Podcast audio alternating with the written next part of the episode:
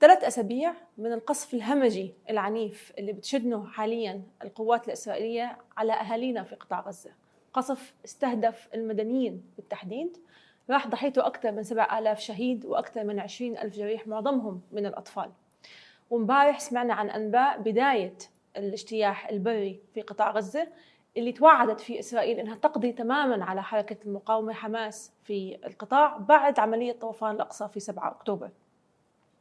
رغم حزننا الشديد على شهدائنا وغضبنا واستيائنا من الصمت من الدول العربية أولاً ومن المجتمع الدولي ثانياً، لازم ناخذ دقيقة واحدة نفكر فيها شو اللي عم بصير حالياً، ليش عم بصير هيك، وشو هي التغيرات اللي حتيجي على المنطقة بعد سبعة أكتوبر. أنا إيمان التل من بودكاست ألف باب، ومعي اليوم بالاستوديو عبدو فايد. عبدو، فيك تشرح لنا شوي شو اللي عم بصير حالياً؟ ما يحدث الآن هو ما تجيد إسرائيل فعله على الدوام، قصف جوي يستهدف المدنيين من أجل إجبار حركة المقاومة الإسلامية الموجودة في غزة على التخلي عن مواقعها والصعود إلى السطح، أو محاولة على الأقل انتزاع مكاسب ضيقة في هذه اللحظة، وبالتحديد مسألة تحرير الرهائن. لكن الخطة الإسرائيلية الأكبر الموضوع على هذه المنطقة أو لهذا القطاع تحديداً هي خطة قصف جوي عنيف يعقبه تقدم بري، والهدف النهائي هو محاولة تغيير الأوضاع في قطاع غزة بإقامة نظام أمني جديد يكون على غرار ما هو موجود في الضفة الغربية من نظام مطبع يلتزم باتفاقات التنسيق الأمني مع إسرائيل، لا توجد من خلاله مثلا أي حركات مقاومة أو استهداف للعمق الإسرائيلي أو للغلاف أو خلافه. هذا ال هذا ال هذا الهجوم كله يمكن تلخيصه في محاولة القضاء التام على بقايا المقاومة في الأراضي الفلسطينية، وهذا هو الهدف الأوحد الذي وضعته إسرائيل، والذي بالمناسبة سوف تحاكم عليه أو قياسا عليه هذه العملية إما نجاحا وإما فشلا. طيب، احنا شفنا أكثر من مرة أنه صار في دائما مواجهات بين حماس وإسرائيل، يعني هاي مش أول مواجهة بتصير ومش أول أحداث، خلينا نحكي مش أول محاولة مقاومة من حماس، وكانت دايما تنتهي هاي المحاولات على الأغلب بقصف جوي، بعدين مساومات، بيوصلوا لإيقاف نار وبتنتهي القصة. هل حاليا الاجتياح البري ضرورة؟ لازم يصير في اجتياح بري عشان تحسب إسرائيل الهدف؟ احنا بس قبل ما نجاوب السؤال لازم نرجع لكل التطورات التي لحقت بإسرائيل ما بعد حرب أكتوبر ألف وتسعمائة وثلاثة وسبعين. إسرائيل خرجت من الحرب بكل تأكيد منهزمة، سعت وبالتعاون مع مصر إلى التوصل إلى تسوية سلمية باتفاق كامب ديفيد، وخرجت مصر من معادلة الصراع العربي لتعيد إسرائيل هيكلة صورتها مرة أخرى في الإقليم. ظهرت ما يسمى لجنة تحقيق أجرنوت، وهذه اللجنة تهدف إلى دراسة أوجه القصور في أداء الجيش الإسرائيلي من أجل الوصول إلى أقرب صورة متكاملة للجيش محترف يسعى إلى الهيمنة على هذه المنطقة. ومن بعد هذه الحرب لم تختبر إسرائيل أي هزيمة. يعني هضرب لك بس مجموعة من الأمثلة لكي ندرك ما المدى الذي وصل إليه التفوق العسكري الإسرائيلي الكاسح على كل الجيران خلال نصف القرن الماضي. سنة ألف وتسعمائة واثنين وثمانين مثلا في نزهة كده نزهة برية قام بها الجنرال عمير دروري قائد المنطقة الشمالية الإسرائيلية، وقام بها وزير الدفاع أرييل شارون، قدروا ان هم في غضون ساعات قليلة ب ستة وسبعين ألف جندي وألف ومئتين وخمسين دبابة وألف وخمسمائة ناقلة جند ان هم يصلوا يحققوا الحلم الإسرائيلي إن هم يدخلوا عاصمة عربية وهي بيروت لأول مرة. ودي ما كانتش بس يعني الهزيمة الفادحة، لو احنا بنتكلم عن مواجهات ما بين دول أو مواجهات ما بين جيوش نظامية. هناك مثلا معركة أحب استذكارها بشدة وربما لا يعلم عنها المشاهد العربي الكثير. احنا عارفين سنة ألف وتسعمائة وستة وسبعين آه بدأت الحرب الأهلية اللبنانية. وقتها طبعا سوريا وإسرائيل كانوا في حالة عداء بين بعد حرب أكتوبر واحتلال الجولان وضياعها أو استمرار ضياعها من الجانب السوري. ساعتها الولايات المتحدة الأمريكية حبت بين قوسين يعني طراد السوريين، فسمحت لهم إن هم يدخلوا في لبنان من أجل فرض السيطرة على الممرات الواصلة ما بين دمشق وما بين بيروت. الإسرائيليين اعترضوا، يعني قالوا لا احنا مش هنسمح، لكن كانت المقاربة الأمريكية قائمة إن احنا محتاجين أي ترضية للسوريين عشان نضمن إن هم ما يرجعوش مرة أخرى إن هم يطالبوا بحقهم في هذه الأرض، فالترضية إن احنا نديهم منطقة جزء من نفوذهم التاريخي أو من الشام الكبير الذي يحلم به السوريون منذ قرابة عشرين أو ثلاثين سنة قبل قبل سنة ستة وسبعين.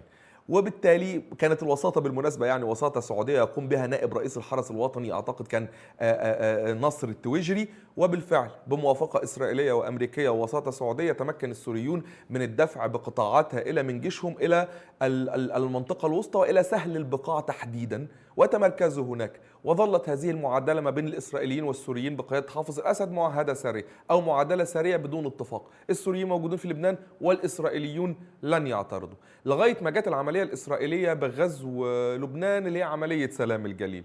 وقتها الإسرائيليين بالغوا يعني في خداع السوريين، يعني وقتها وقف مناحم بيجن في بيان امام الكنيست وقال للسوريين ببساطه شديده احنا لن نقترب من نفوذكم الموجود في منطقه سهل البقاع، بل حتى ان فيليب حبيب وهو مبعوث الاداره الامريكيه لمنطقه الشرق الاوسط ذهب بنفسه برساله الى حافظ الاسد وقال له مفيش اي نيه لاسرائيل حتى بعد ما تدخل بيروت ان هي تهاجم الوجود السوري، وجودكم محفوظ ومؤمن. ويعني حافظ الاسد الذي كان يعني لا يبرع الا في التخطيط الاستراتيجي ضد شعبه لم يلتقط يعني لم يلتقط ان هناك عمليه اسرائيليه قادمه تستهدفه قبل أن تستهدف كمان الوجود وجود المنظمات الفلسطينية الموجودة في بيروت بقيادة طبعا ياسر عرفات. تخيلي لغاية يوم تسعة يونيو يعني يوم تسعة يونيو يعني كانت علي أصلا وهو أحد الجنرالات السوريين خرج بس من مناطقه العسكرية في سهل البقاع لقى القوات الإسرائيلية على بعد عشرة كيلو بالضبط منه، لم يكونوا حتى السوريين يعلمون بالتقدم، وشنت إسرائيل واحدة من أقصى الهجمات الجوية التي استهدفت جيش عرب على الإطلاق خلال ساعتين بس من يوم تسعة يونيو ألف وتسعمية اتنين وتمانين. أباد الإسرائيليون تسعين طائرة مقاتلة سورية من طراز ميج ومعهم تلاتين بطارية سام، لدرجة أن السوفييت صعقوا من الأداء العسكري السيء للجيش السوري وأوفدوا. كان وقتها الزعيم ليونيد بريجنيف يعني أوفد نائب رئيس هيئة التصنيع العسكري السوفيتية وجلس مباشرة مع حافظ الأسد ومع مصطفى طلاس وزير الدفاع السوري وأخبرهم بوضوح شديد أنه لا كفاءة للعرب في استخدام السلاح وأنه بحاجة إلى مراجعة كل المنظومة السورية أن تسلم له يدا بيد عشان يراجع ما هو الفشل، لأنها في النهاية إساءة لسمعة السلاح السوفيتي. هذا كان نموذج مثلا لكيفية السيادة العسكرية الإسرائيلية في منطقة في عالم ما بعد كامب ديفيد، في عالم ما بعد حرب أكتوبر. واستمرت هذه السيطرة. آه طبعا أجبرت إسرائيل على تقديم مساومات تكتيكية بالخروج من قطاع غزة سنة ألفين وخمسة، أجبرت في النهاية سنة ألفين أن هي تخرج من لبنان من جنوب لبنان مع الاحتفاظ بس بمنطقة مزارع شبعة، وقامت طبعا بعمليتها الشهيرة سنة ألفين وستة على لبنان بعد اختطاف وأسر مجموعة من الجنود الإسرائيليين. لكن كل هذه العمليات في النهاية أو كل هذه الحروب التي اضطرت فيها إسرائيل للتراجع خطوة أو خطوتين إلى الوراء لم تكن فيها هزيمة للدولة، هزيمة لصورة الدولة، هزيمة لصورة الجيش الذي لا يقهر. وبالمناسبة هذه الصورة العسكرية الفائقة هي ما مكنت إسرائيل في مرحلة لاحقة أنها تطرح مشروعا استعلائيا جدا على دول الإقليم. نحن متفوقون، نحن من نمتلك السلاح، نحن من نمتلك التكنولوجيا، نحن نمثل جوهر العرق الأبيض الأوروبي الذي يتمتع بسيادة جربتموها أنتم في أوطانكم باحتلال بريطاني أو باحتلال فرنسي. نحن لن نرحل، نحن غير قابلين للهزيمة، فلا حل أمام العرب سوى الجلوس معنا والقبول بالتطبيع. وهذا الخطاب، هذا الخطاب المتعالي، هذا الخطاب الذي بث الخوف في نفوس الكثير من العرب يعني، وقالوا أنه لا طاقة لنا، لن لن نرفع السلاح بعد اليوم لأنه لا جدوى، لأن إسرائيل سوف تسحقنا، فلما لا نقبل بالتطبيع. وبالمناسبة في كتاب اسمه الشرق الأوسط الجديد بتاع وزير الخارجية الإسرائيلي شيمون بيريز، وكان الرجل يعني يقدم مقاربته الشهيرة هي مقاربة التطبيع. عايزين تحلوا والله القضية الفلسطينية يا جماعة، احنا دولة متفوقة ومش هنحلها لكم دلوقتي، احنا مش فاضيين بصراحة يعني، بس احنا ممكن نعمل حاجة جديدة جدا، ان احنا احنا عندنا تكنولوجيا وانتوا عندكم فلوس، فلنتبادل، فلنقيم علاقات سياسية وعلاقات اقتصادية وعلاقات دبلوماسية. ولما العلاقات بيننا تهمتن بين العرب وبين ال... وبين الإسرائيليين هنلاقي ان احنا محتاجين نعيش مع بعض، فربما نقدم لكم تنازل في موضوعكم المهم اللي هو موضوع القدس او موضوع فلسطين بالقبول باي شكل كده، باي حل شكلي يرضي يرضي يرضي الجميع ويشعركم انكم خدتوا جزء من المركز، بس لن يتم شيء الا قبل تطبيع مباشر بين العرب واسرائيل. وحتى العرب الذين صاروا في هذا المسار من بعد مصر يعني سواء الأردن أو حتى المسارات التطبيعية الحالية قائمة على فكرة التفوق الإسرائيلي. لما لا نستفيد منهم؟ ما نقدرش نرفع السلاح في وشهم. فحتى الأزمة اللي تعرضت لها إسرائيل بعد طوفان الأقصى هي ليست فقط أزمة هزيمة عسكرية بمعنى كلمة هزيمة عسكرية، فشل استخباراتي وفشل تخطيط عسكري وفشل في التنبؤ وفشل الدفاعات الأمنية وفشل كل منظومة القبة الحديدية وفشل حتى القدرات العسكرية الأمريكية التي ترافق القدرات الإسرائيلية. ليس فقط هذا ما يقلق إسرائيل، إنها خسرت ألف وأربعمائة ما بين ما بين ما بين مواطنين مسلحين يعني وما بين جنود جيش الاحتلال، خسرتهم في ظرف ساعات، وهو ربما نصف خسائر إسرائيل على الجبهة المصرية في حرب كاملة، حرب أكتوبر. لا، الخسارة الأكبر هي اهتزاز الصورة الذهنية الموجودة لإسرائيل في المخيال العربي، واهتزاز معادلة الردع الاستراتيجي القائمة أنه لا يستطيع أحد مهاجمة إسرائيل لأن إسرائيل سوف تسحقه، فبالتالي يضع الكل يعني مسدسه في جرابه. والخسارة الثالثة هي خسارة فكرة التطبيع نفسها. كيف يصبح التطبيع بعد ذلك مغريا وقد أصبحت أنا الطرف المهزوم؟ كيف يصبح التطبيع مغريا وأنا مجبر على التعايش مع عدو على على حدودي يستطيع أن يلحق هزيمة بي؟ كيف يصبح التطبيع جذابا وأنا في النهاية كل التكنولوجيا الفائقة التي بنيتها أصبحت في لحظة واحدة في الحضيض؟ كيف يصبح التطبيع متاحا وما زالت أصلا فكرة المقاومة حية؟ فخسائر إسرائيل من هذا الهجوم خسائر مروعة بكل تأكيد، وهو ما يستلزمها أن تندفع إلى إعادة بناء معادلة الردع الاستراتيجي مرة أخرى مهما كلف الأمر. الأمر لا يتعلق فقط بالقضاء على حماس وهو مصلحة إسرائيلية قائمة، لكن الأمر يتعلق بالحفاظ على وجود وبقاء إسرائيل كقوة غربية كولونيالية موجودة في هذه المنطقة لوراثة المشاريع البريطانية الفرنسية الأمريكية. حجم الخسائر اللي تكبدتها إسرائيل بعملية طوفان الأقصى كان مفاجئ للطرفين، كان مفاجئ لحماس ولإسرائيل نفسها. احنا بنحكي عن أكثر من ألف وأربعمائة قتيل، مئتين وعشرين أسير. الجيش الذي لا يقهر واضح أنه يقهر. هل هذا الجيش أصلاً قادر يفوت يعمل عملية برية؟ هل هو قادر يفوز ولا حتكون عملية انتحار؟ ده سؤال لطيف جداً، بس أنا عايز بس أرجع معاكي بثة بالذاكرة لسنة ألفين وخمسة لما اضطر أرييل شارون إلى الهروب بالفعل يعني من قطاع غزة. قطاع غزة غالبا أو دائما ما كان يوصف من الإسرائيليين بأنه جحيم، يعني مناحم بيجن كان يتمنى التخلي أن يلقي هذا القطاع في, في, في البحر. أرييل شارون بكل ماضيه العسكري المغرور من, من, من, من, من حرب أكتوبر إلى لبنان إلى خلافه لم يستطع في النهاية أن يبقى داخل قطاع غزة، فانسحب سنة ألفين وخمسة بالمناسبة. يعني لغاية سنة ألفين وخمسة لو جينا شفنا القدرات العسكرية التي كانت متاحة لحركة حماس وقتها ونيجي نقارنها بالحالي عشان نعرف ما هي تعقيدات الأوضاع. يعني يعني أول مرة يعني حماس طورت صاروخ صاروخ فعال، كان صاروخ اسمه القسام واحد، وهذا الصاروخ يعني كان مداه يعني بضع مئات من الأمتار، يعني ثلاثة ثلاثة ثلاثة آلاف متر، ثلاثة كيلو بالضبط. والصاروخ ده كان سنة ألفين وواحد وقت وقت وقت برضه الانسحاب. يعني سنة ألفين وخمسة كان شبكة حماس من الأنفاق كلها مثلا لا تتجاوز يعني عشرين ثلاثين نفق، يعني كان أطول نفق بنيته حماس بداية من ألفين وواحد كان نفق طوله مئة وخمسين متر، وقدر من خلاله أنه يتسلل مجموعة من المقاتلين إلى خلف خطوط العدو الإسرائيلي ويستهدفوا مجموعة من الجنود ويقتلوا منهم خمسة. هذه كانت بقى القوة العسكرية الكبيرة لحماس التي لم تستطع إسرائيل تحملها بأي صورة من الصور مع وجود الخزان البشري الهائل الذي يحتضن المقاومة، فانسحبت جريا من القطاع.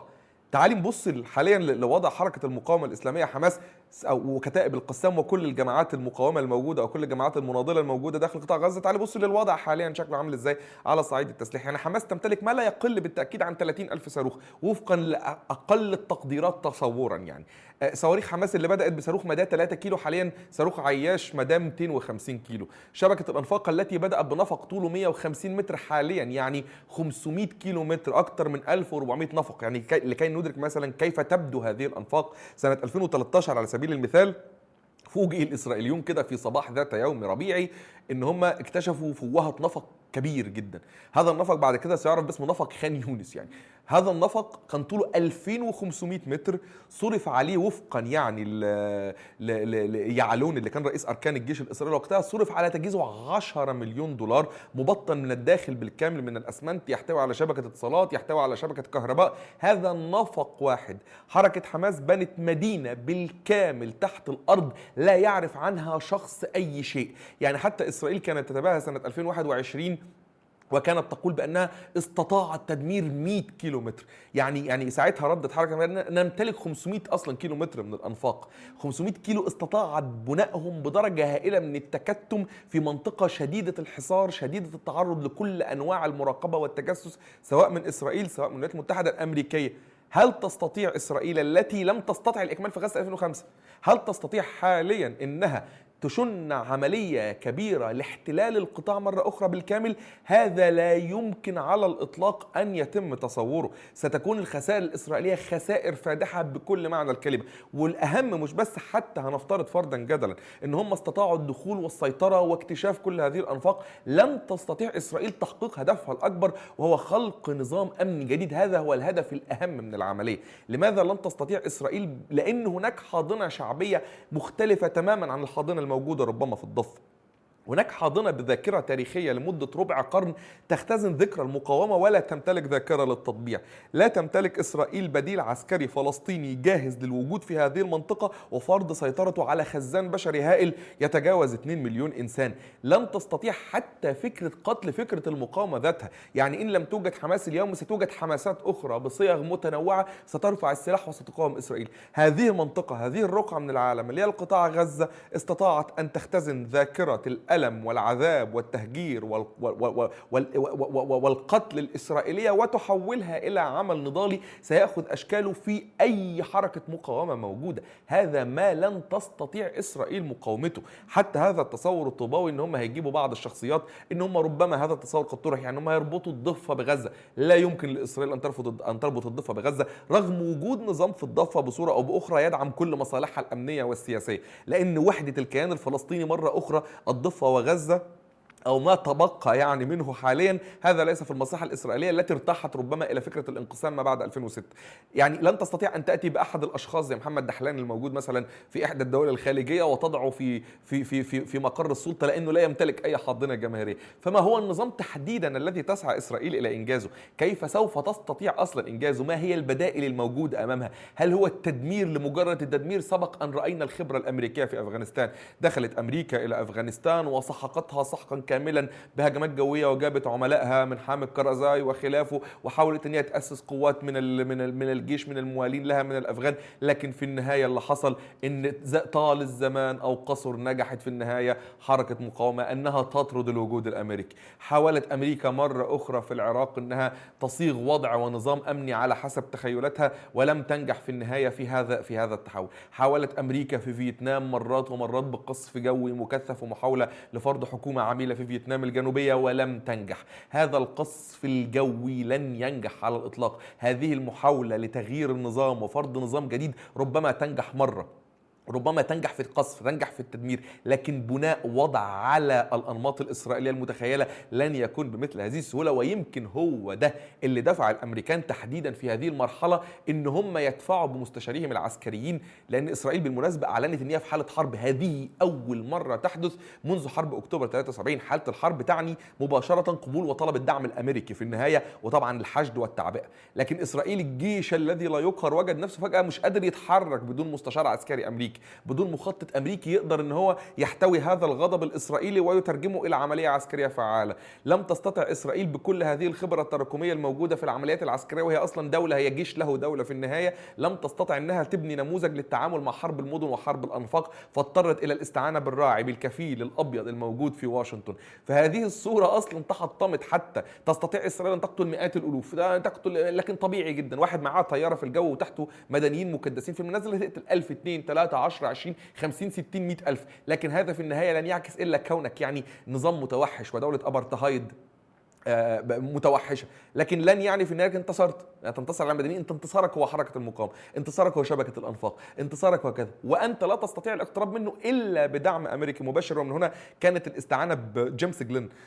آه جيمس جلين هو القائد العسكري الامريكي اللي كان شارك في معركه الفلوجه سنه ألفين وأربعة، اللي شارك بعد كده في ما يسمى يعني عمليه تحرير الموصل سنه ألفين وسبعتاشر. وبس عشان قبل ما يعني محدش فينا بنسى معركه الفلوجه يعني بالتاكيد يعني معركه الفلوجه دي اللي هو المفروض يعني اللي هو الموديل الموديل الموديل الاسرائيلي بتتحرك عليه حاليا. الموديل الامريكي ان هو احنا والله سنه ألفين وأربعة كانت المقاومه في الفلوجه او اهالي الفلوجه شافوا مجموعه من عناصر بلاك ووتر الامريكيه تبخترون في شوارع الفلوجه فلم يعجبهم الامر فاسروهم وقتلوهم يعني وعلقوا وعلقوهم على على على, على الكباري. فالولايات المتحدة الأمريكية استنفرت وذهبت إلى غزو الفلوجة. فشل هذا الغزو فلجأت إلى الجلوس على على التخوم والحدود يعني. وطبعا كان في مفاوضات من الحكومة العراقية وقتها العميلة التي عينها الاحتلال الأمريكي لمحاولة التوصل بصورة أو بأخرى إلى تسوية مع المقاومة في الفلوجة ولم تنجح. فلجأت الولايات المتحدة إلى قصف مروع عنيف كان حتى في استخدام أسلحة محرمة دوليا ويقال بصورة كبيرة أن كان في استخدام للأسلحة الكيماوية من أجل يعني إسكات آخر صوت البندقية وتمكين الجيش العراقي المولى للولايات المتحدة الأمريكية من فرض سيطرته.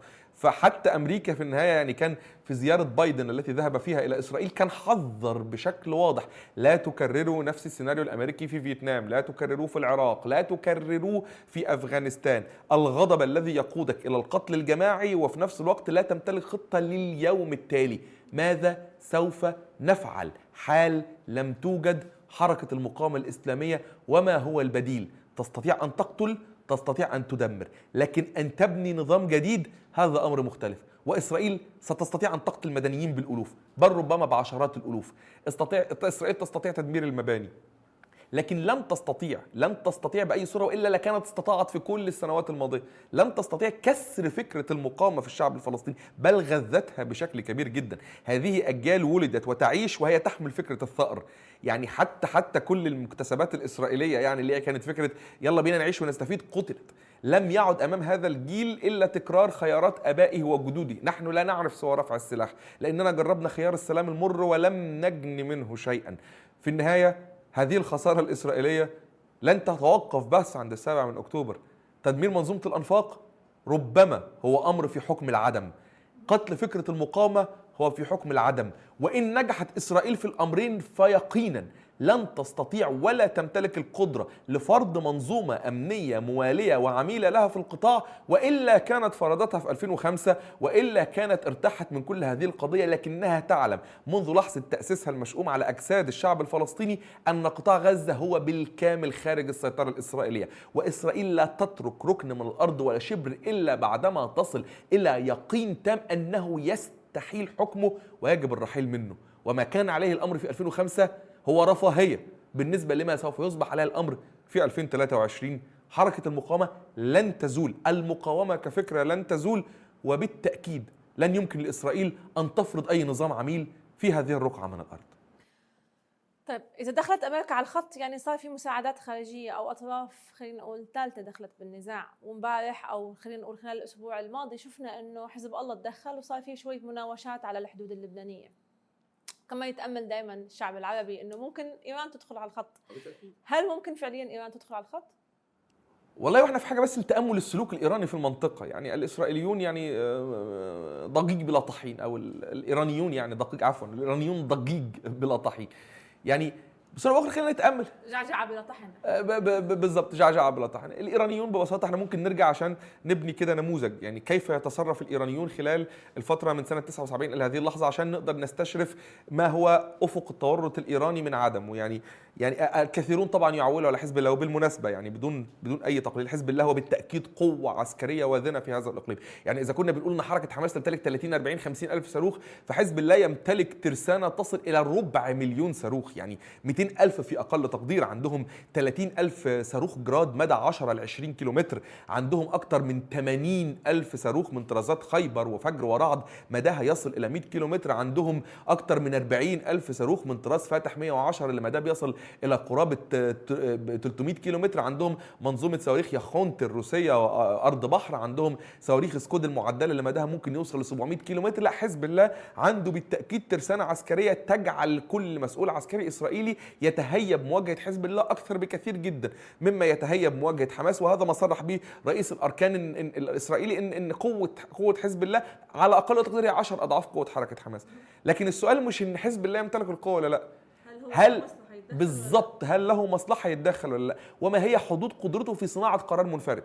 وهنا لازم نميز بين بين أمرين، بين نمطين إيرانيين في الشراكة مع مع القوى المقاومة الموجودة في المنطقة. يعني النمط الأول هو نمط النموذج العضوي، والنمط الآخر هو نمط التهديد أو الشراكة المبنية على التهديد. بمعنى إن حزب الله وإيران هي علاقة عضوية. حزب الله ليس مجرد حركة ميليشياوية أو تنظيم ما دون الدولة يوالي الإيرانيين أو يؤيدهم أو يتبنى خطهم السياسي، لا، لو رجعنا بس كده بالتاريخ إلى سبعينات القرن الماضي هنلاقي وضع إن كان وقتها الشيعة وقتها لم يكن أو لم يكونوا يجدوا التمثيل المناسب لهم داخل الساحة السياسية اللبنانية، فظهرت حركة المحرومين التي أسسها الإمام موسى الصدر للمطالبة بتمثيل أكثر عدلا يضاهي الموارنة ويضاهي السنة ويضاهي الدروز، وتحولت هذه الحركة حركة المحرومين بمرور الوقت إلى كيان سياسي له جناح عسكري، وهي حركة أمل. وحركة أمل كانت مرعية بالكامل من السوريين الذين استخدموها للسيطرة على الديموغرافيا الشيعية. ظهرت إيران مرة أخرى كقوة تعرف نفسها بغطاء طائفي، كقوة شيعية بارزة في الإقليم بعد ثورة الخميني سنة ألف وتسعمائة وتسعة وسبعين، وبدأت في مرحلة تصدير الثورة، في مرحلة أنها تجد لها أذرعا في الإقليم تستطيع من خلالها أن تنفذ أجندتها. كان أول منطقة بحثت فيها هي لبنان، لأن لبنان وقتها كانت تتسم بالسيولة، كل حد في العالم كان ممكن يجند أي حد ويدفع الفلوس و... ويشتري بندقيته للنضال من أجل قضية محلية مثلا في العالم أو حتى في الوطن العربي. عملها القذافي وعملها صدام وعملها يعني السعوديون بصورة وبأخرى، كل واحد أجر بندقيته. فالإيرانيين أجروا بندقية عقائدية، يعني هم كانوا يستهدفوا النفوذ السوري، هم عايزين يسيطروا على الشيعة في لبنان، أن يصبحوا موالين للنموذج الإيراني وليس النموذج السوري اللي كان يغلب عليه سمت علماني نوعا ما ولم يكن يتحرك في هذا الوقت على أساس أبعاد طائفية كما هو موجود حاليا. فظهرت بعض الانشقاقات، يعني حسين فضل الله، عباس موسوي، صبحي طفيلي انشقوا عن حركة أمل واتهموها بأنها بالمناسبة يعني كيان علماني ليس ليس ذو صبغة طائفية أو ذو صبغة مذهبية، وأسسوا بعد ذلك ما يعرف باسم حزب الله، اللي بينص في مرجعيته الأساسية أو في ميثاقه الأساسي على الموالاة التامة لإيران، أنهم في النهاية جزء من الجمهورية الإسلامية الإيرانية. فالعلاقة هنا علاقة عضوية ما بين الطرفين، ليست مجرد هي ممثل، هي سفارة السفارة الإيرانية الموجودة في لبنان. المصلحة الوطنية اللبنانية تحت تأتي في المرتبة الثانية بعد المصلحة القومية الإيرانية بالنسبة لحزب الله. لن تتحرك إيران لن تتحرك إيران في الإقليم بالمناسبة إلا إذا مست أحد كياناتها العضوية. سنة ألفين وإحدى عشر لما اندلعت الثورة السورية ووجد النظام السوري بقيادة بشار الأسد نفسه في مأزق، هنا كان لابد أن تتدخل إيران، لأن بالنسبة لها بشار الأسد مش مجرد حليف، بشار الأسد نظام مرتبط بها عضويا، يعني لا تستطيع التخلي عنه، وإن سقط ستسقط إيران في النهاية، ستكون هذه بداية الخيط لسقوط كل كل المعسكر الإيراني. إيران ربما تتدخل لنجدة حزب الله إن تعرض موقعه في السياسة اللبنانية إلى خطر دائم، فبالتأكيد سوف تدعمه.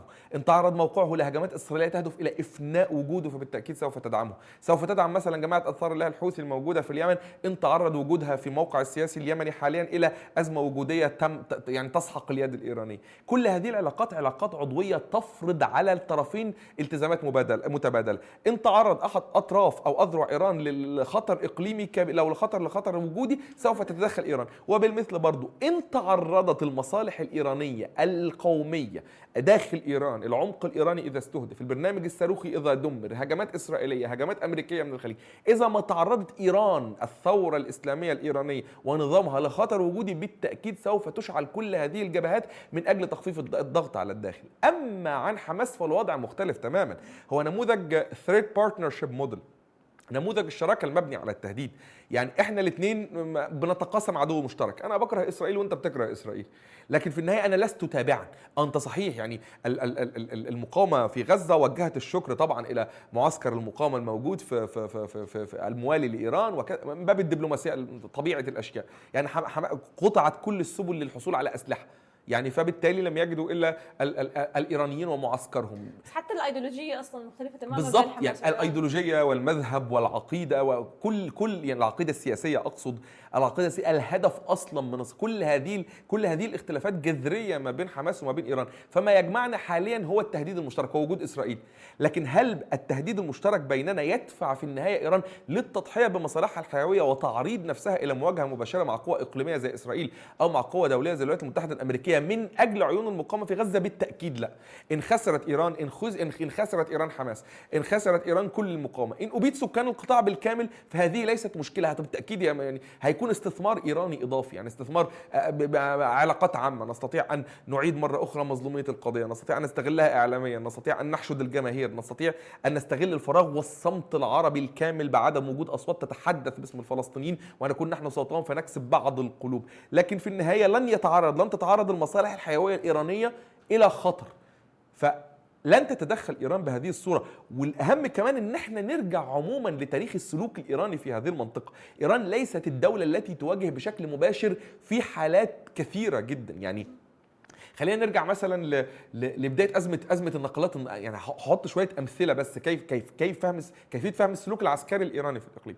لما نرجع مثلا بالزمن لبدايات الحرب العراقية الإيرانية، هنا طبعا إيران تدخلت لأنها حرب تشن على أرضها، يعني إيران بتستهدف، فبالتأكيد يعني هتروح ترد، يعني لن لن تسكت في مواقعها. بعد غزو صدام لإيران أو بعد بدء بدء عمليته العسكرية في الثمانينات في ألف وتسعمائة وثمانين، لكن تخيل السلوك بعد كده. مثلا في حرب نقلات النفط الكويتية، كانت الكويت مثلا سنة سبعة وثمانين سمحت للعراق انها تستخدم الممر المائي ما بين بوبيان والكويت، سمحت للعراقيين ان هم يستخدموا ميناء الشيبة لنقل الأسلحة السوفيتية مثلا. فساعتها إيران عايزة تتدخل، يعني تحمي مصالحها، ففوجئت ان الكويت بتعمل اتفاقية كده اسمها اتفاقية الشراكة الاستراتيجية مع الولايات المتحدة الأمريكية من اجل تأمين نقلات النفط الكويتية من اي هجمات سوف تقوم بها إيران مقدمة. فإيران لم تستطع مواجهة أمريكا، إيران زرعت ألغام كده مغناطيسية وصوتية في مياه الخليج من أجل استهداف نقلات النفط الكويتية، ومن أجل استهداف برضو الفرقاطات والبوارج الأمريكية التي كانت منتشرة. وفي النهاية يعني من سوء الحظ الإيراني أن واحدة منهم انفجرت في بارجة أمريكية أو فرقاطة أمريكية اسمها سام روبرتس، والرد الأمريكي كان ساحق. يعني يعني ضربوا طيارة إيرانية مدنية خارجة من بندر عباس وقتلوا مئتين واثنين وخمسين شخص، ضربوا منشآت نفطية داخل إيران، فإيران خافت يعني. وهنا بدأت إن هي تشتغل في فكرة حروب الوكالة، إن نخلق أذرع إقليمية. فيعني ما تقدرش ترد على أمريكا بشكل مباشر، يعني تتورط هي، فتخلق كيانات ليها زي حز... يعني زي حزب الله على سبيل المثال، يستهدف بقى الوجود العسكري الأمريكي، يقتل مثلا مئتين وثمانين من المارينز في تفجيرات بيروت، يقتل الجنود الفرنسيين، يقتل مثلا مرة أخرى يفجر السفارة الأمريكية، يختطف مثلا مواطنين غربيين ويفاوض عليهم وخلافه. الحلفاء الأمريكيين الموجودين في المنطقة زي السعودية زي الكويت زي ما شابه، يخلق عندهم برضو تنظيمات ميليشياوية زي حزب الله الحجاز بقيادة مثلا أبي كان اسمه أبي عمران اللي هو أحمد إبراهيم المغسل، وهذا الشخص مثلا كان من منطقة القطيف وقدر أنه يستهدف القوات الأمريكية الموجودة في أبراج الخبر سنة ستة وتسعين. فهذا النمط التحركي في النهاية، نمط تحركات حزب الله أو نمط تحركات إيران ليس المواجهة المباشرة. نحن نحرك أذرعنا في الإقليم، لا ندخل بصورة مباشرة ولا نتحرك بأي صورة من الصور إلا إذا مست المصلحة الإيرانية القومية في الداخل بشكل مباشر. هنا تبدأ إيران في التحرك، وهي تحركات لو شفناها قياسا على الخطابات العنترية الكبيرة التي قامت بها إيران، هي تحركات أنها هنكتشف أن إيران لم تتحرك لنصرة قضية أخلاقية أصلا في المنطقة.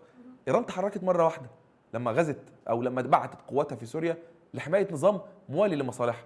هذا هو ما تجيد إيران التحرك من خلاله. فلا تتوقع مثلا يا عزيزي المواطن العربي أن إيران ستنصر قضية أخلاقية وستهب وستشعل حزب الله وستشعل جبهة حزب الله وستشعل جبهة الحوثيين، بالتأكيد لا. ليه؟ لأنك لازم تراجع الحسابات الإيرانية.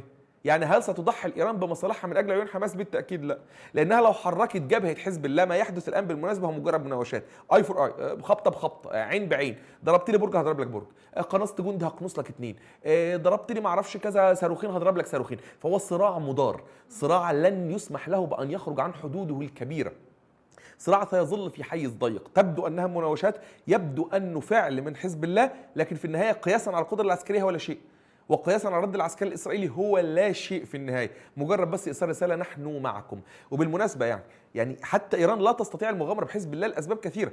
يعني إيران على سبيل المثال لو حزب الله تورط في هذه المعركة، تورط في هذه المعركة مع ناس تدعى رد أمريكي وإسرائيلي مباشر، سيستهدف بالتأكيد المدنيين في بيروت، سيستهدف المؤسسات الحكم والسياسة اللبنانية. اللبنان أصلا غارق في أزمة عضوية مركبة، أزمة سياسية وأزمة اقتصادية وأزمة مالية، فبالتالي من شأن انهيار الأوضاع في لبنان أن يشجع الفرقاء السياسيين على الوقوف أكثر في وجه حزب الله، ربما يحمل المارون والسنة والدروز السلاح في عودة إلى نسخة ما قبل ما قبل ألف وتسعمائة وستة وسبعين، نسخة ما قبل الحرب الأهلية، فربما يتعرض موقع حزب الله في السياسة اللبنانية نفسه للاهتزاز، وهو ما لا تريده. هو في وضع مثالي حاليا يسيطر على السياسة اللبنانية، لا تستطيع أن تحرك مثلا الوجود السوري في الجولان، لأن ساعتها إسرائيل ستتوحش في ردة تستهدف حافظ الأسد عفوا بشار الأسد و... و... ورجال نظامه رأسا، وفي حال استهدفهم سينتهي أصلا النفوذ العلوي الموجود في طرطوس واللاذقية، نفوذ قرداحة سوف ينتهي على السياسة على السياسة على السياسة السورية. وهي يعني إيران ما صدقت إن هي في النهاية تقدر تبسط سيطرتها وتعيد الأوضاع أو تضمن لبشار الأسد سيطرة على ما يقارب ستين بالمئة من الجغرافيا السورية، طبعا بالدعم الروسي الأكبر. يعني لن تستطيع المغامرة بالموقع الذي اكتسبته جماعة أنصار الله الحوثي في اليمن في النهاية، ووصلت إلى نقطة تعادل بحيث لن تمر أي تسوية سياسية يمنية إلا بوجود هذه الجماعات. فهناك مكتسبات إسرائيل لن تعرض حلفائها للخطر، لن تعرض مكتسباتها مع هؤلاء الحلفاء للخطر من أجل حليف ليس حليفا عضويا، ليس حليفا يتقاسم مع الإيرانيين نفس الأجندة ونفس المشروع، حتى وإن تقاسم العدو المشترك. طب هذا بالنسبة للحسابات الإيرانية، شو بالنسبة للدول العربية؟ شفنا الأسبوع الماضي وزير الخارجية الأردني أيمن صفدي طلع قال إنه أي محاولة تهجير الفلسطينيين هي تعتبر حرب على الأردن. آه شو بالنسبة للأردن ولمصر وللدول العربية الأخرى؟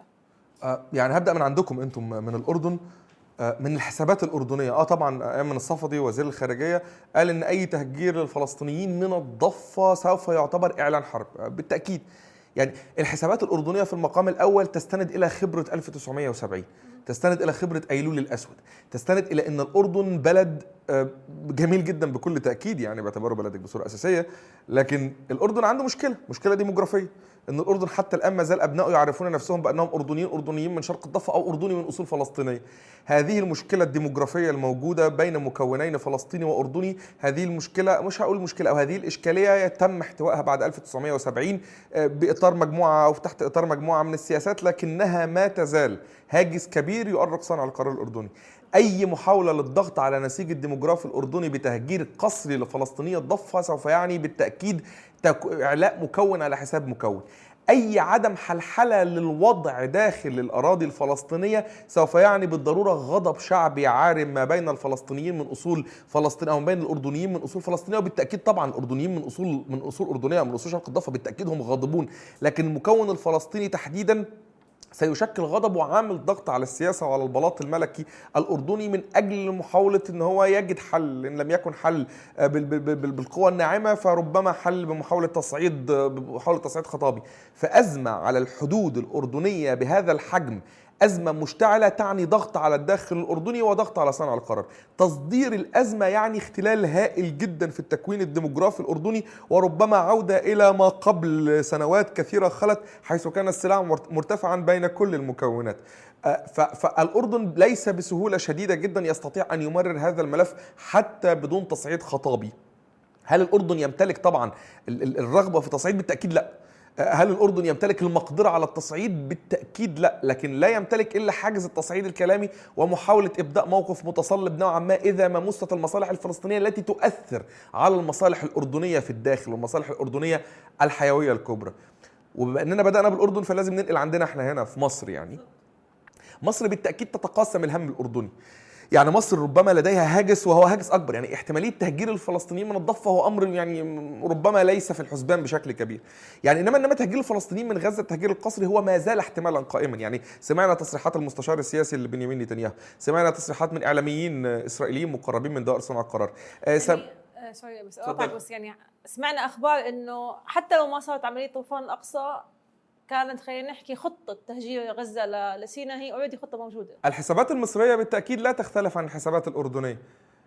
مصر تمتلك هاجسين رئيسيين من الأوضاع في قطاع غزة. أول هاجس بالتأكيد وهو الهاجس الأكثر تضخما من الناحية الشعبية هو هاجس التهجير.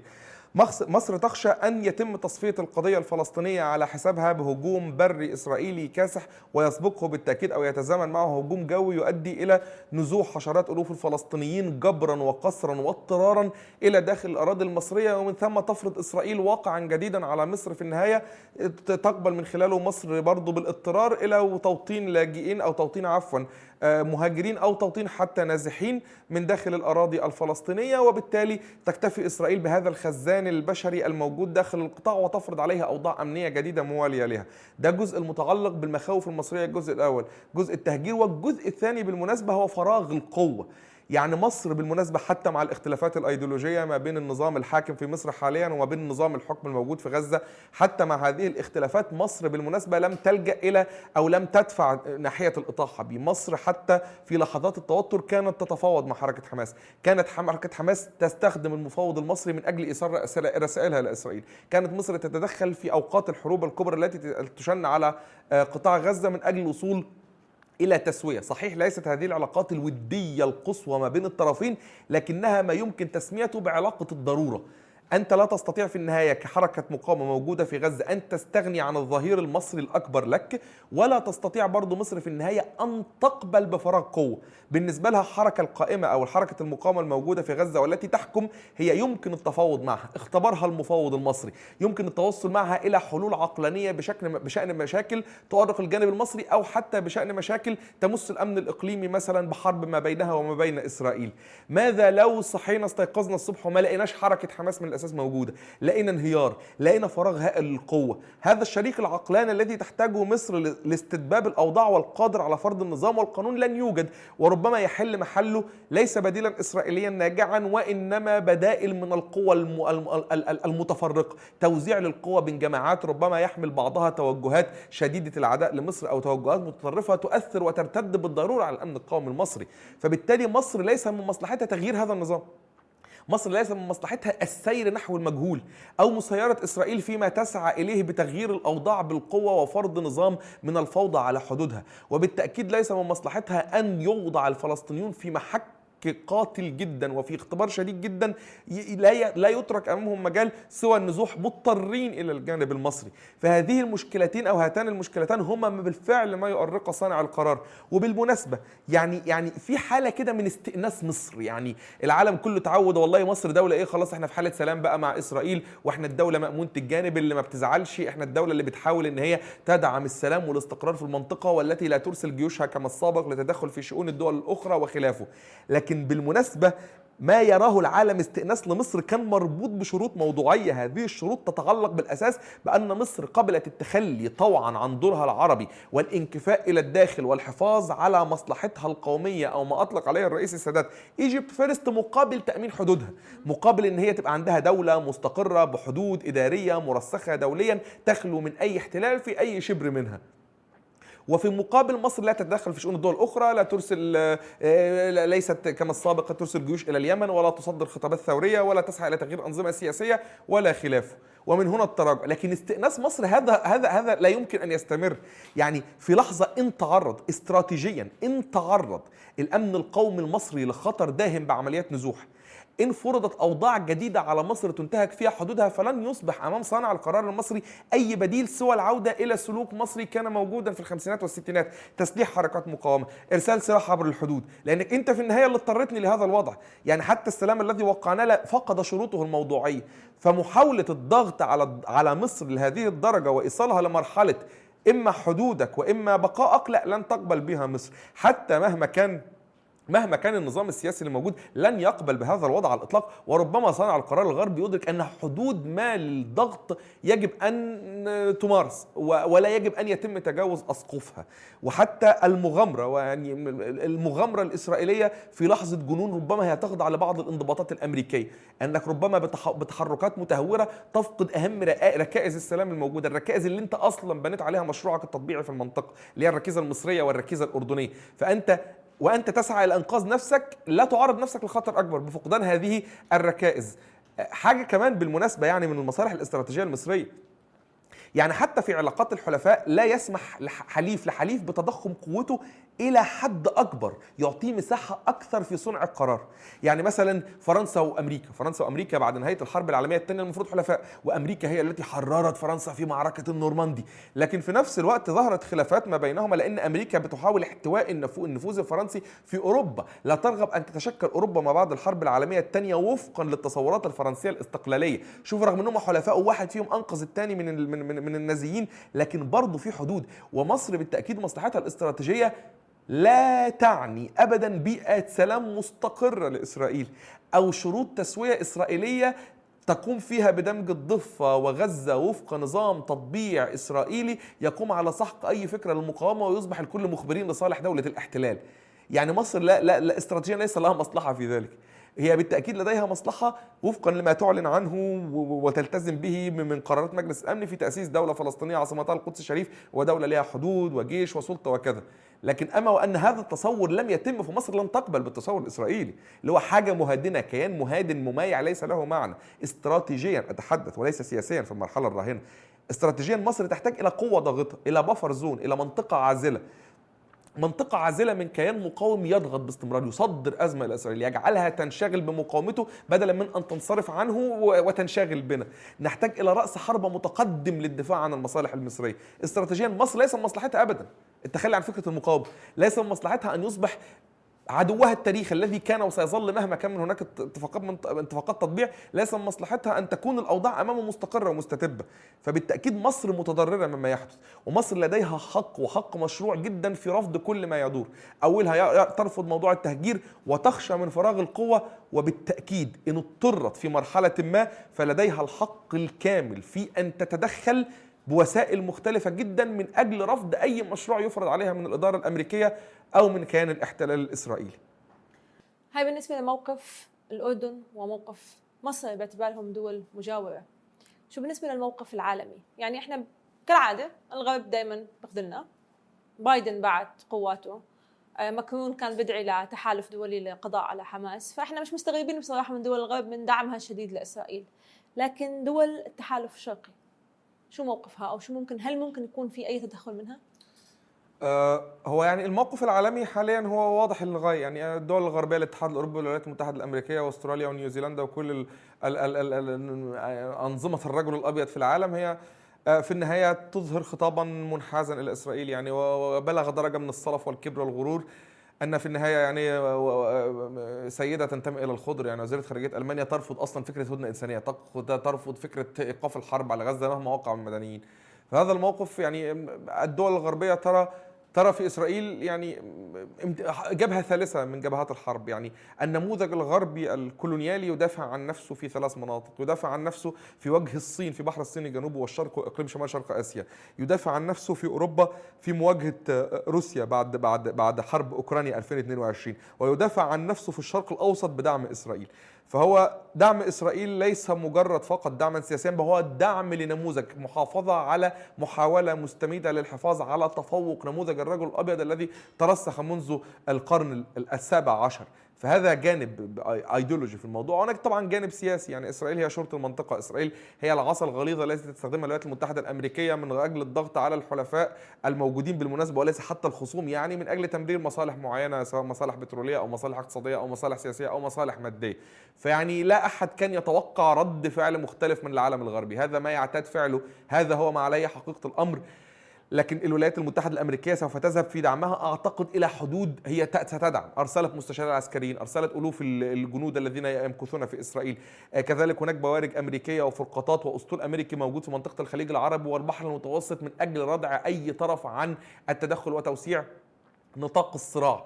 تفعل كل ذلك الولايات المتحدة الأمريكية، لكن أعتقد أنها منهكة بصورة أو بأخرى ولا ترغب. يعني ليست هذه أمريكا الإمبراطورية في السبعينات ولا في الثمانينات ولا في التسعينات، أمريكا المغرورة بانهيار حروب الأيديولوجيات وسيادة الولايات المتحدة الأمريكية، وتدفع بقى بإشعال حروب عسكرية، تذهب إلى الصومال مغرورة، وبطائرات البلاك هوك تذهب إلى أفغانستان، تذهب إلى البوسنة والهرسك، تذهب إلى منطقة البلقان، تذهب إلى أمريكا اللاتينية. لم تعد أمريكا قادرة على تحمل كل هذه الأكلاف، هي ترشد جهودها العسكرية وتقتصرها على مناطق الصين بالتحديد، العدو الأول بالنسبة لها العسكري، وروسيا. فلا ترغب بتفتيت هذا، وهي أصلا كانت تخطط وخططت ونفذت بالفعل لانسحاب تدريجي من منطقة الشرق الأوسط، وأن تعهد بهذا بهذه المنطقة إلى تحالف سني إسرائيلي، تحالف ما بين السعودية بالتأكيد ومعسكرها وما بين وما بين إسرائيل لضمان استقرار أوضاع هذه المنطقة. فهي موجودة بالحد الذي يكفل بصورة أو بأخرى الحفاظ على التفوق العسكري الإسرائيلي وربما تنجح، لكن تورط باتجاه حرب شاملة لن تسعى إليه، ومن هنا رسائلها التي أرسلتها سرا إلى الإيرانيين بعدم الرغبة في التصعيد، رسائلها الموجودة حتى الآن أنها أنها لم ترصد رغم وقوع هجمات مثلا من ميليشيات عراقية، لم ترصد هجمات مباشرة تستهدف وجودها في العراق لها علاقة بما يحدث في القضية الفلسطينية، بما يحدث بغزة. فالتصرف السياسي يبدو أكثر انضباطا من التصرف العسكري، حتى التصرف العسكري ليس تصرفا مفضوحا، ليس بمنطلقات الخطاب الإمبريالي الكولونيالي المسيحي الأبيض بتاع جورج بوش الابن الذي يرى أنه ينفذ مهمة عقدية وحرب صليبية كروسيد على دول الشرق الأوسط أو الدول المارقة التي تعارضها، بل حتى الآن يبدو منضبطا، وإن كان فيه فجاجة طبعا بالتأكيد وانحياز ودعم، لكن لا أحد يتوقع يعني من الولايات المتحدة الأمريكية والغرب أكثر من ذلك، وإلا نبقى سذج يعني. روسيا طبعا بالتأكيد هي دولة مضغوطة ومأزومة في أوكرانيا، روسيا ذات مصالح حيوية بالأساس مع إسرائيل، كثير من النخب الروسية المالية هي أصلا تمتلك الجنسية الإسرائيلية، حتى الإسرائيليين الذين فروا أو رجال الأعمال الذين سعوا إلى توفير غطاء مالي لأموالهم راحوا إلى جزء منهم سافر إلى إسرائيل. فليست روسيا بالمناسبة يعني يعني أكثر دولة، أول دولة أصلا دعمت إسرائيل في التاريخ كانت الاتحاد السوفيتي، الاتحاد السوفيتي أول دولة اعترف بها، الاتحاد السوفيتي هو الذي كان يمثل مصالح إسرائيل داخل الجمعية العامة للأمم المتحدة، يعني حتى مشير شعرية المندوب الإسرائيلي لم يكن يقوم من مكانه ليلقي بيان، كان يلقيها وزير الخارجية السوفيتي وقتها داخل الجمعية العامة للأمم المتحدة. طبعا بعد كده تعرض يعني تعرضت العلاقات ما بينهما يعني إلى مراحل من الفتور، لكنها تبقى في النهاية علاقات لا يمكن المساس بها، يعني علاقات هامة بالنسبة لروسيا. فروسيا لن تأتي مثلا وتقول فلنحيي المقاومة، يعني يعني طبيعة الأشياء، هي دولة مأزومة بتنكفئ بتصدر بيانات متوازنة. الصين وضع مختلف، الصين أصلا لا يتوقع منها الاشتباك من الأساس بقى، يعني لا دبلوماسيا ولا عسكريا ولا سياسيا. الصين تتبنى ما يسمى الصعود السلمي للقوة، أن الصين تعتمد على استثمار الفوائد المادية الهائلة لديها في عمليات توسيع النشاط التجاري ونفوذ الصناعة الصيني في دول العالم. مصالحها التي تتحرك فيها بالقوة الخشنة هي المصالح المحيطة بدوائرها الضيقة في آسيا وإقليم شمال شرق آسيا، بحر الصين الجنوبي، بحر الصين الشرقي. أكثر من هذه الرقعة لن تتحرك الصين عسكريا، لا يوجد حتى لها هذا النفوذ الدولي الهائل الكبير الذي يمكنها من فرض قناعات سياسية أو إجبار أطراف على الجلوس إلى المفاوضات أو التلويح باستخدام القوة. فبالتالي هي ليست معنية المرة الوحيدة وليست ذات نفوذ كبير في الشرق الأوسط، ربما مؤخرا يعني توسطت بين السعودية وبين إيران للوصول إلى تهدئة وربما إلى اتفاقات لإعادة لإعادة بناء إجراءات الثقة وخلافه، لكن أكثر من ذلك لن تتدخل الصين، لن تشتبك، هذا ضد عقيدتها، إلى أن تصل ربما بعد عشرين ثلاثين خمسين سنة إلى تراكم قوة يمكنها من أن تصبح القوة الفاعلة التي تستطيع فرض إرادتها، أما الآن فهذا ليس وقتها للأسف الشديد. للأسف الشديد العالم الغربي هو العالم الفاعل في القضية، هو الذي يورد السلاح، هو الذي يوفر الغطاء السياسي، هو الذي يوفر الدعم الدبلوماسي، هو الذي يورد القنابل، هو الذي يورد المستشارين العسكريين. العالم الغربي محسوم أمره دعم إسرائيل مهما ارتكبت من جرائم، لأن في بقاء إسرائيل استدامة للنموذج الغربي القائم على القتل والاستيطان والاستئصال والسرقة والنهب. طيب سؤال أخير عبدو عشان نختم الحلقة، بعد ما استعرضنا خلينا نحكي كل الحسابات الإقليمية والحسابات الدول المجاورة وحسابات إسرائيل نفسها، كيف رح يكون مصير هاي المنطقة؟ مصير هذه المنطقة أعتقد يعني ما قبل السابع من أكتوبر شيء وما قبل وما بعده شيء آخر، يعني ليس هذا تحليلا بالتمني، ليس ليس ليس حي الله المقاومة، ليست مجرد شعارات في النهاية، لكن هو واقع فرض نفسه. يعني أول شيء مشاريع التطبيع الإسرائيلية لن تسير كما كانت. حالة الرفض الشعب العربي، بتكلم عن الجانب الوجداني، الجانب المعنوي، لو احنا جينا بصينا مثلا على ميراث العشرين أو الخمسة وعشرين سنة الأخيرة كان الغضب الشعبي مستعر جدا، إبان انتفاضة الأقصى الثانية، إبان مقتل محمد الدرة، وربما هذا الوضع كان ملتهب ولم يترك لصانع القرار العربي أي محاولة للتطبيع لأنه كان يخشى، أنا بتكلم باستثناء الدول المطبعة يعني اللي كانت طبعت بالفعل قبلها، كان الضغط على صانع القرار في النهاية أن أنت لا تطبع لأن أمامنا عدو جلي يقتل أخواتنا في فلسطين. ثم ضعف بعد ثورات الربيع العربي عربي في ألفين وإحدى عشر، ضعف نوعا ما الارتباط بالقضية الفلسطينية لأن الشعوب العربية اكتشفت أنها عندها واقع محلي شديد التأزم وشديد الإشكالية محتاجة تحله. وصلنا إلى مسألة صفقة القرن، وكان أعتقد الاهتمام الشعبي بها يعني يعادل، لا أحد يهتم إن بيعت القدس، لا أحد يهتم إن تفاوض عليها ترامب ونتنياهو، لا أحد يعتني بشيء، وربما حتى يعني أبسط تعبير منشورات السياسية على فيسبوك وقتها لم تكن تعني الناس، كانت حتى يمكن أخبار كأس الأمم الأفريقية تعنيهم، أخبار كأس العالم تعنيهم أكثر مما تعنيه القضية الفلسطينية. فهذه القضية حتى كان يعني كان بدأ أجيال جديدة من العرب ربما تفقد هذا الانتماء لهذه القضية ولا ترى أن فلسطين بقت أو تظل قضية مركزية. هذا الوضع تغير بالكامل، عدنا معنويا إلى نقطة كانت موجودة من عشرين وخمسة وعشرين سنة. فلسطين هي القضية المركزية. هناك جيل وأجيال جديدة ستولد من العرب وفي ذاكرتها أمران: ذاكرتها أنها استطاعت لأول مرة منذ نصف قرن أن تحقق انتصارا ولو في يوم كامل، استطاعت أن تخترق كل السياجات الإسرائيلية فوق الأرض وأعماق الأرض وفوق الجو وفوق السماء، استطاعت أن تفعل كل شيء، واستطاعت لوهلة من الزمن أن ترى في نفسها عبر تنظيمات سياسية أو عسكرية بدائية جدا انها تلحق ضرر داهم بواحده من اعتى القوى العسكريه اللي موجوده في العالم. هذا لا ينساه العرب، ان المقاومه بالفعل ما زالت حيه واننا نستطيع. ولن ينسى العرب بعد ذلك كل عمليات القتل والتهجير والقصف والرعب التي يعايشها لمدة ثلاث أسابيع يوميا على شاشات التلفزيون. هذا جيل لن ينسى، هذا جيل لن تستطيع إقناعه بعد فترة من الزمن أن التطبيع بقى حل لطيف، أو أن إسرائيل قوة لا تقهر، أو لن تستطيع أن يقبل اتفاقات إبراهيمية، أو لن تستطيع أنك تقول له لا طاقة لنا بمشق الحسام ومش هنقدر نحاربهم. هذه التغيرات المعنوية في النهاية سترث إسرائيل وسيارث المعسكر الغربي تباعها أو نتائجها تباعا في المستقبل، بوجود أجيال ترفض كل المشاريع التي تم الاتفاق عليها أو التي يحاولون تمريرها. هذا هو الأمر الأول الذي سيتغير معنويا. في الأمر الثاني، إسرائيل بكل تأكيد لن تعود إلى نفس مركزها السابق، بالتأكيد ستظل القوى العسكرية الأكثر تفوقا في المنطقة، ستتمتع بالتكنولوجيا الأحدث، لكن خلاص لم تعد هذه القوة، لا تستطيع ببساطة شديدة، لا تستطيع أن تحارب بدون دعم أمريكي، لا تستطيع أن تخاطب بدون استشارة عسكرية أمريكية، لا تستطيع مهما حاولت أن تعيش مصورة أن تتجنب الغضب الفلسطيني. وهذا يقودنا إلى التغير الثالث، هذا العالم الذي يعني صاغه جورج بوش الابن يعني من بعض من بعد فكرة قوى قوى الشر إما معنا وإما ضدنا. هذا العالم الذي يرى فيه العالم الفلسطيني مجرد كائن ضعيف لا يمتلك إلا خيار من اثنين العالم الغربي: إما إفناء الفلسطيني وإبادته، هذا لن يحدث، وإما قصرا وجبرا إن أراد أمن, أمن إسرائيل أن يضمن بصورة أو بأخرى نوع من التسوية السلمية العادلة. ليس أمامه حل وسط، يعني ليس أمامه حل إما القضاء الفلسطيني بالكامل ونزع سلاحه بالكامل وهذا في حكم المحال، أو إن هو يبطش، أو إن هو يصل مع الفلسطيني إلى إلى إلى محاولة حلحلة. السلام، السلام العادل، السلام الحق، هو قد هو الخيار الأوحد الذي ربما قد يساعد الفلسطينيين على الركون سنوات قليلة دون رفع السلاح بهذا الشكل الذي حدث سبعة أكتوبر. سبعة أكتوبر في عقل المخطط الغربي هو نتاج لمظالم هائلة لحقت بالشعب الفلسطيني، ولن يستطيع أحد بعد اليوم كتمان هذه المظالم.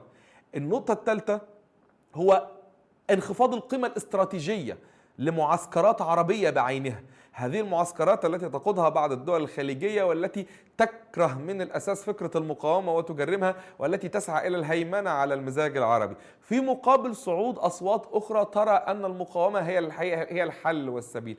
وليس بالمناسبة وليس هذا التغيير ينطوي فقط على هذه المعسكرات، لا ينطوي حتى على مشروع التحديث الذي تقوده، ينطوي على مشروع التنوير الذي تقوده. هذا المشروع في النهاية مشروع خالي من السياسة، خالي من السياسة التي يرغب فيها المواطن العربي، وهي السياسة القائمة على فكرة التحرر والنضال والمشاركة في الهم العربي. ربما تدفع هذه التغيرات في مرحلة لاحقة إلى تطوير خطاب أيديولوجي مرة أخرى، خطاب يحتاج إلى من يتزعمه، يعني هناك مساحة فارغة يحتاج أو أو شيء ملقى على الأرض يستطيع بس يتمكن أحد من التقاطه والبناء عليه. هذه المنطقة تحتاج إلى خطاب تحرري مختلف تماما. أما كل الخطابات السياسية السائدة، سواء خطابات الانكفاء، سواء خطابات الانبطاح، سواء خطابات الاتفاقات الإبراهيمية، كل هذه الخطابات لم تعد ولن تعود مقبولة حتى مرة أخرى لدى الشارع العربي. هذا التغير آخر. التغير الجديد أنه لن توجد دولة بعد كده قادرة على ممارسة مهام الشرطة، يعني أمريكا تعتقد بصورة أو بأخرى أنها لابد أن أنها تنسحب من هذه المنطقة باتجاه مناطق أكثر التهابا، وأن هذا الكيان الصهيوني الموجود يستطيع أن هو يمسك عصاه ويقلم أظافر كل المتمردين في هذه المنطقة. هذا لن يحدث بعد الآن. لن تستقيم هذه المنطقة إلا بوجود أمريكي داعم واضح قوي جالي في وجه إسرائيل. هذه منطقة لا يمكن أبدا للولايات المتحدة الأمريكية أن تنسحب منها للأبد، وهذه منطقة أيضا لا تستطيع الولايات المتحدة الأمريكية بهذه الترتيبات أن تضمن استقرارها، وربما على المدى المتوسط، ولست أقول على المدى البعيد، على المدى المتوسط ربما يغري هذا الوضع قوى أخرى للتفاعل مع الشأن العربي، انطلاقا من خطابات قائمة على حق فلسطين، مشروع بإقامة دولة على أرضه عاصمتها القدس. فالنفوذ الأمريكي لم يعد أصلا بحد ذاته كافيا لاستدامة الأوضاع الإقليمية في المنطقة، لم يعد كافيا حتى لاستدامة أمن إسرائيل. أما عن التغير الأخير، وأعتقد أنه ربما قد يكون التغير الأكبر، فهي مسألة شديدة الحيوية، المسألة المتعلقة بمركزية القضية الفلسطينية من أي عملية نضال شعبي عربي. هذه القضية هي مرتبطة بقضايا أكلي ومرتبطة بقضايا ملبسي ومشربي ومأكلي، هي مرتبطة بقضايا مواطن سوداني يجلس في قرية ما، ومرتبطة بقضايا مواطن جزائري في في في في في, في منطقة جبلية، ومواطن مصري ربما لا يجد حتى قوت يومه، ومواطن خليجي يجلس في رفاه. هذه القضية تعود مرة أخرى على صدارة المشهد العربي، ليست فقط يعني كقضية مركزية، لكن كل قضايا التحرر، التحرر الداخلي والتحرر الخارجي، كل القضايا التي نناضل من أجلها، من أجل التحرر من الاستعمار ومن أجل التحرر من التبعية، هذه القضية لابد أن تبدأ. كل تحررنا يبدأ من القضية الفلسطينية، وهذا ليس مجرد شعارات. العالم الغربي خسر خسارة قيمية هائلة داخل هذا الإقليم. كانت هناك معسكرات على الدوام داخل المنطقة العربية تشيد بالحضارة الغربية، بالتقدم الغربي، وهو محق في أشياء كثيرة تكنولوجيا. ترى في النموذج الغربي عموما الحريات والحقوق الإنسان وهكذا معيارا يمكن البناء. لن تستطيع أوروبا والولايات المتحدة الأمريكية بعد هذه اللحظة المحججة بشأن نموذجهم القيمي. هناك فراغ سوف يحدث في هذه المنطقة بكل تأكيد، وتحتاج معه أو يحتاج معه أبناء هذه المنطقة إلى تطوير خطاب تطوير خطاب أيديولوجي بصورة أو بأخرى يتبنى المصالح العربية، وينطلق مرة أخرى كما كان منذ سنوات طويلة خلت، ينطلق من التحرر الوطني. ولا تحرر وطني سوف يبدأ في هذه المنطقة بدون التحرر الأكبر، التحرر والحرية لفلسطين. وختام هاي حلقتنا، بس بحب أتشكرك عبدو على التحليل المفصل اللي بنحاول أن نجاوب فيه على بعض الأسئلة، خاصة بوقت الحيرة اللي إحنا عايشين فيها. آه يمكن ما بيطلع بإيدنا غير إنه إحنا نترحم على شهدائنا بفلسطين، نقرأ الفاتحة على أرواحهم، ونعلن تضامننا الشديد مع أهالينا بغزة ومع المقاومة الفلسطينية. كنت معكم إيمان التل وعبدو فايد من بودكاست ألف باب. شكرا جزيلا.